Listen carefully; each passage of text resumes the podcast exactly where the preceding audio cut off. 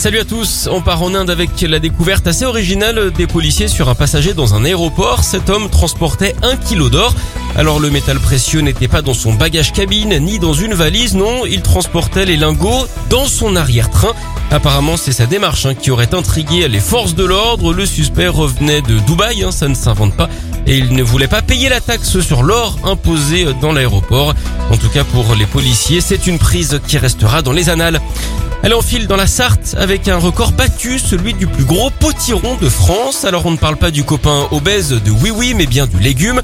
Il pèse quand même 768 kilos, c'est le poids d'une petite voiture. L'agriculteur qui a gagné est un vrai spécialiste. Hein. Il a investi dans une serre, n'a pas pris de vacances et a passé entre 1 heure et 3 heures et demie par jour sur ses légumes. Il est encore très loin du record du monde, un potiron de 1 tonne 190. C'est d'ailleurs un club très fermé qu'il rêve d'intégrer. À ce propos, dans le milieu, vous savez comment on appelle un cercle qui n'est pas très grand Un potiron.